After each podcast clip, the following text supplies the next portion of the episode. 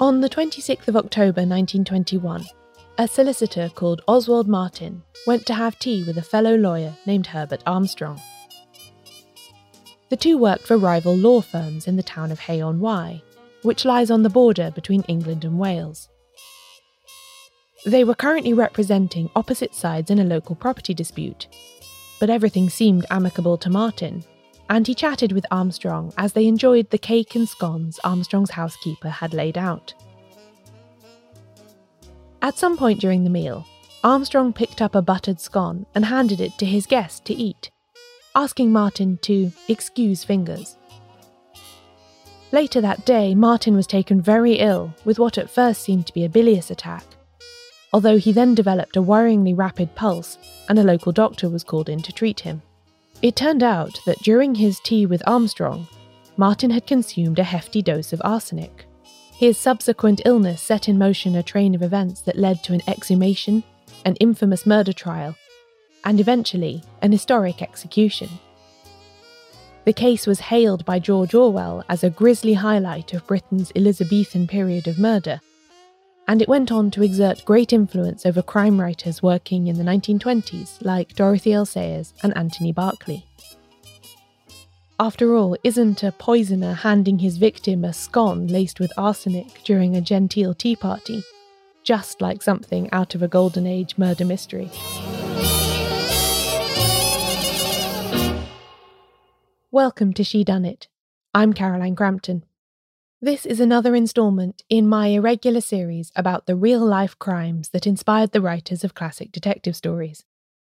Today, we're going to learn all about Herbert Rouse Armstrong and how his adventures with arsenic in the early 1920s ended up being immortalised in fiction.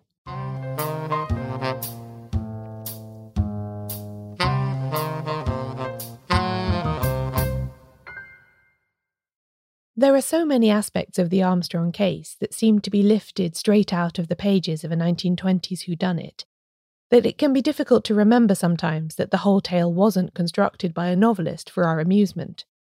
Tropes that we're so familiar with from detective fiction just keep surfacing.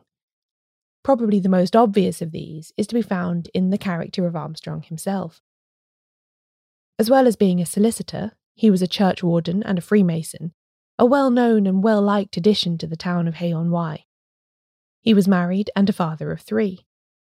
As neighbours, strangers, and journalists alike said after his trial, it would be hard to find a less likely murderer. Armstrong's unlikeliness was even discussed by the characters in a real life detective novel, Detection Unlimited by Georgette Heyer, published in 1953. Armstrong was a respectable little man no one ever dreamed would murder anyone, but he did, so it's no use saying the motive isn't strong enough, one says to another. In novels, at least, it's always the person you least expect. Isn't it? There were perhaps a few clues in Armstrong's background to his eventual fate, if one is willing to play armchair psychologist for a second in the best tradition of the amateur sleuth. Although by 1921 he appeared to be a model of middle class prosperity, he didn't come from financial ease. He was born in 1869 in Plymouth to a colonial merchant and his wife, and grew up there and in Liverpool, where, as far as I've been able to find out, the family's fortunes were decidedly on the wane by the time Herbert was old enough to think about a profession. The generosity of two aunts enabled him to go to St Catherine's College, Cambridge to study law. And from then on, he worked hard to achieve the kind of stability and social position that he hadn't had as a child. Armstrong was also quite small in stature, even as an adult, standing just over five feet in height and weighing around seven stone. Both court reporters and later authors made much of this, suggesting that his lack of height and overt masculinity helped to make him into a murderer somehow. But personally, I'm not sure there's a lot of concrete evidence for that. He moved to the Hay on Wye area in 1906, after successfully applying for a job in a law firm there and a year later he married Catherine Friend. They had three children in quick succession, and in between work, parenting, and church matters, Herbert also found time to take part in the volunteer force, a kind of proto home guard. That meant that when the First World War broke out in 1914, he was called up straight away. He served at various bases around the UK and was also deployed in France. He seems to have done well in the military. He had achieved the rank of major by the time he was demobbed at the end of the war. He apparently liked to be called major in civilian life as well, which is a fact that perhaps matches up with his lack of height and Poirot-esque moustaches in creating what became the public image of Armstrong as a shy, henpecked, status obsessed man with an inferiority complex. I've talked a lot on this podcast about how the First World War was a great force for social change far beyond the battlefields, especially in relation to the roles and opportunities for women. Some men took advantage of the greater freedom and license the war years offered too, and Herbert Armstrong was one of them. Although his letters to his wife and children are affectionate, Armstrong, shall we say, lived it up a bit during the war, starting a number of affairs and seemingly acquiring a taste for a secret life beyond his churchwardenly peacetime persona. Knowing this, with hindsight, it's not that surprising then that in 1919 his wife was suddenly taken ill.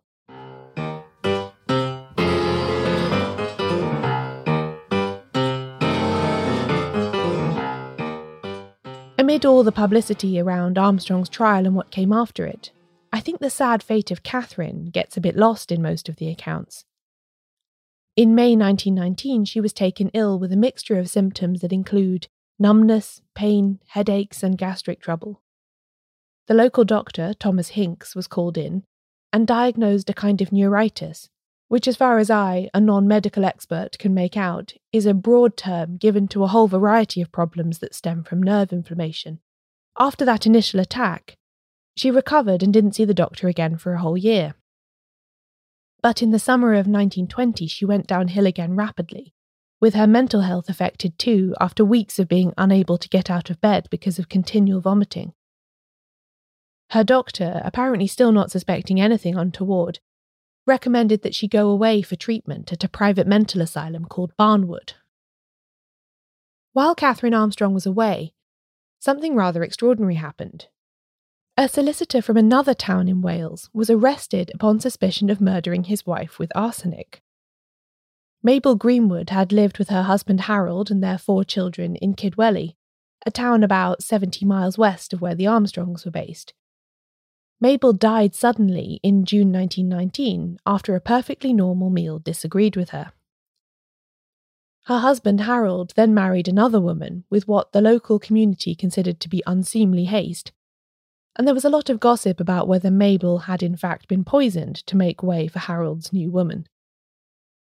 This, to me, sounds like something out of an Agatha Christie novel, but it really did happen, and after about four months, the accusations reached such a pitch that the Welsh police actually applied to the Home Office for permission to exhume Mabel's body. It was found to contain about half a grain of arsenic, and so a year after she died, her husband was arrested for her murder. It caused a great sensation in the national press, mostly because of how rare it is for a member of the legal profession to be tried for a major crime like murder. The publicity was such that Greenwood was able to secure the noted barrister Edward Marshall Hall to defend him. Known as the Great Defender, Marshall Hall had a great reputation as a brilliant orator and was very popular with the press. His defence for Greenwood relied on the fact that the police had no actual evidence showing that he'd administered the arsenic to his wife, and made much of the fact that the whole thing had only ended up in court because of slanderous local gossip. Marshall Hall also spent a lot of time casting doubt on the forensic evidence and refuting the contradictory claims of various servants. And it worked. Greenwood was acquitted in November 1920, while Catherine Armstrong was away being treated for her own mysterious complaint at the private asylum. After the trial, Greenwood changed his name to Pilkington and moved to a different town with his new wife and lived an apparently blameless life until he died naturally in 1929. Catherine began to improve as soon as she was admitted to Barnwood. She was extremely weak when she arrived and was experiencing serious symptoms like heart murmurs, but after about four months there, she was well enough again to be discharged to be cared for at home. She arrived back at Mayfield, the Armstrong house near Hay, on the 22nd of January 1921, her apparently affectionate husband having driven to Gloucester to fetch her. Almost immediately, though, her mysterious illness returned, and weakened by the previous bout, she went downhill quickly. Dr. Hinks was puzzled as to why she should recover so positively at the clinic, only to relapse so utterly when she got home. Her husband was seemingly very concerned too, spending long hours by her bedside. But exactly a month after getting back from Barnwood, Catherine Armstrong died from her symptoms. Her death was recorded by the doctor as being caused by gastritis and heart disease, and she was buried with all due ceremony. Nobody suspected anything. At least, not yet. And there'll be more on that after the break.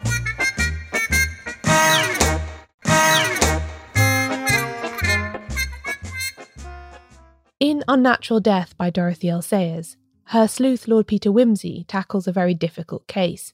He has plenty of reason to suspect that a murder has been committed, but absolutely no way of proving it, or even really investigating it in any meaningful way. Wimsey and his friend, the Scotland Yard Inspector Charles Parker, discuss this endlessly throughout the book, wondering whether it's really only the bad murderers who get caught. The ones like George Joseph Smith of Brides in the Bath fame, that I talked about on episode 21 of this podcast, who don't seem to be able to stop once they'd got away with it a few times. Sayers's novel was published in 1927, and she has Wimsey explicitly reference Herbert Armstrong a couple of times as another example of someone who might have got away with their initial crime if they'd only had some restraint. The serial murderer is such a staple of crime fiction, and Sayers uses it to great effect in this book, as her initial culprit commits more crimes as they try to thwart the investigation and get away with the first killing. If Herbert Armstrong had laid low after his wife's death, he might have escaped detection altogether. Unlike in the Greenwood case, it seems that there was little or no speculation that Catherine had been poisoned in his town. Later, it did emerge that Herbert had a lady in Hampshire to whom he had proposed marriage in the aftermath of his wife's death, but this wasn't well known, and there was no community outcry to speak of. He continued to practice law in Hay-on-Wye and live at Mayfield. Two of his children were away at boarding school, but the youngest still lived at home, and there were three servants in the household. During the summer of 1921, the newly widowed Armstrong got involved in a local property case. There is some speculation that he was already in financial difficulty, and if the decision went against him in this case, he would be personally liable to pay back a deposit of £500 he'd taken for the sale. During his trial, a lot was made by the defence of the fact that although Herbert had inherited his wife's estate of several thousand pounds, he hadn't attempted to touch the money, suggesting that his financial problems were not that bad. Regardless of how much or little debt he was in, Armstrong obviously decided that he could not pay the deposit back. Oswald Martin, another Hay-on-Wye solicitor, kept chasing him for the money, and Armstrong kept evading him.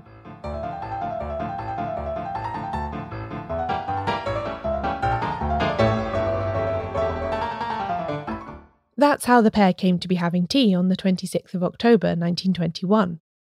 Martin assumed the invitation had been extended so they could finally sort out this matter of the missing deposit.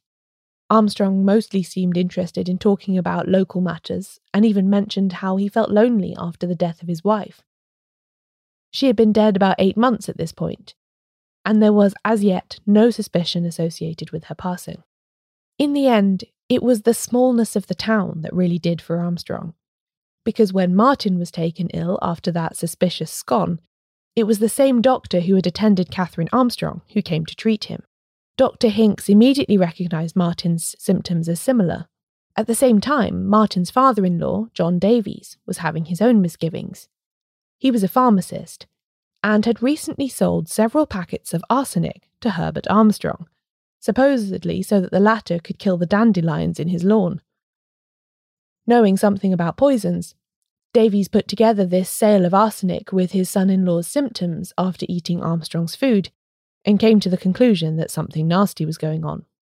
The three of them, Martin, Hinks, and Davies, pooled their information and also realised that Mrs. Martin's sister in law had recently become ill after eating chocolates from a box delivered anonymously to their house a few weeks before. Upon inspection, these were found to have been tampered with, with a nozzle sized hole in the bottom of each chocolate showing where another substance had been injected. The doctor sent some of Martin's urine off for analysis, and when it tested positive for arsenic, he alerted the Home Office as to his suspicions. We'll never know whether Herbert Armstrong was inspired by what happened to Harold Greenwood, or whether it was just a coincidence that another solicitor in the same area was tried in a very similar case around the same time. We can be reasonably sure that Armstrong knew about what had happened, though. Local papers show that the tragedy of Mabel Greenwood and her husband's subsequent remarriage and trial were big news in Wales in the early 1920s. The authorities were also very aware of this case, and trying to avoid another high profile acquittal of a solicitor was a big reason why the police moved so slowly and cautiously in Armstrong's case. Oswald Martin was advised by Scotland Yard not to accept any more invitations to tea or to eat any food sent anonymously to his house, but it took several months for police to gather evidence. In the meantime, Armstrong was passionately pursuing Martin, issuing regular invitations to have tea or dinner at his house. Martin couldn't let Armstrong know what was going on behind the scenes, but he also couldn't risk eating another poisoned scone, so he ended up making farcical excuses as to why he couldn't come round. Armstrong, meanwhile, became more and more pushy. The two solicitors had offices near to each other, and at one point Armstrong took to having his housekeeper from home come and set up tea in his office so that he could ring Martin on the phone and say, Come round now, it's all ready, thus putting his fellow lawyer on the spot. Martin managed to evade all these traps, though, and Armstrong was eventually arrested on New Year's Eve, 1921.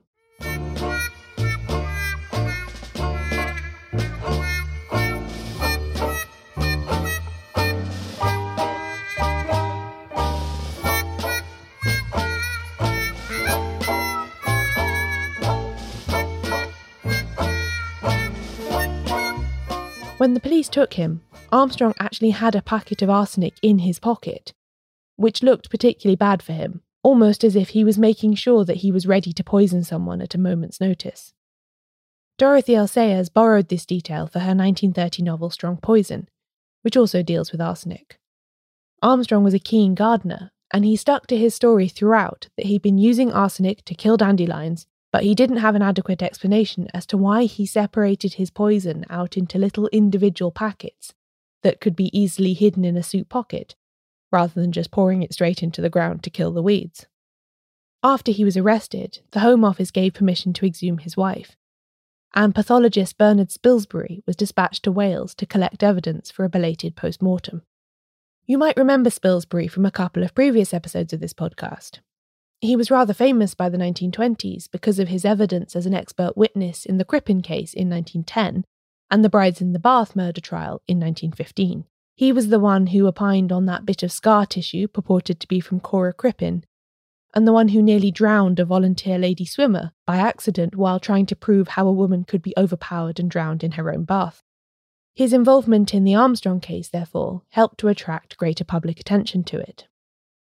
Spilsbury found that Catherine Armstrong's body was exceedingly well preserved, far better, in fact, than one would expect of a corpse that had been buried for almost a year. He discovered a good deal of arsenic still present in the organs, and deduced that a major dose of the poison had been administered in the 24 hours before death. This contradicted Dr. Hinks's theory that Catherine had died of gastritis, and opened up the possibility that Oswald Martin was not Herbert Armstrong's first victim. Since Martin had eventually recovered from the scone, it was with the murder of his wife that Herbert Armstrong was charged in January 1922.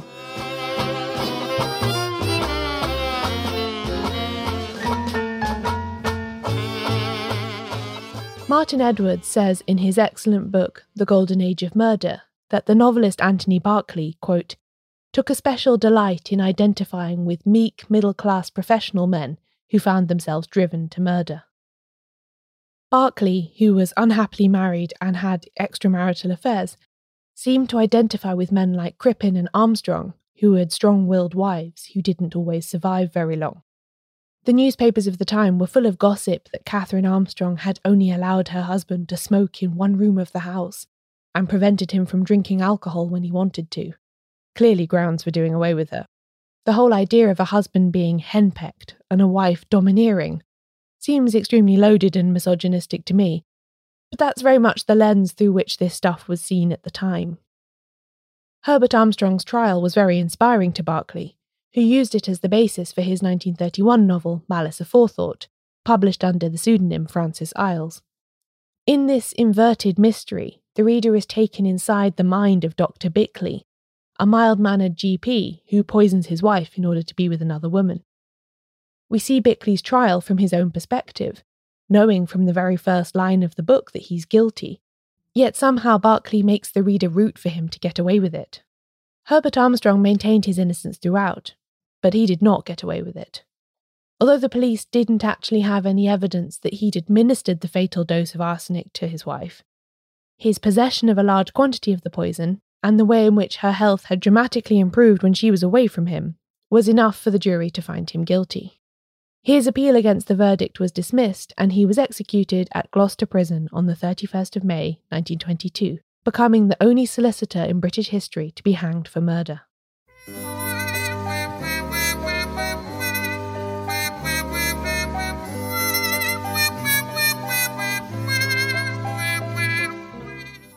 It's fitting, I think, to give the last word on this much fictionalised story to a fictional detective. As Peter Wimsey says in Unnatural Death, Armstrong is supposed to have got away with many more crimes than he was tried for. It was being clumsy over Martin and the chocolates that stirred up the hornet's nest in the end. If Armstrong hadn't tried to kill someone with a scone, his subtle, progressive poisoning of his wife would probably never have been discovered. Which makes you wonder how many smarter murderers have managed to stop after their initial success and thus get away with their crimes. We'll never know.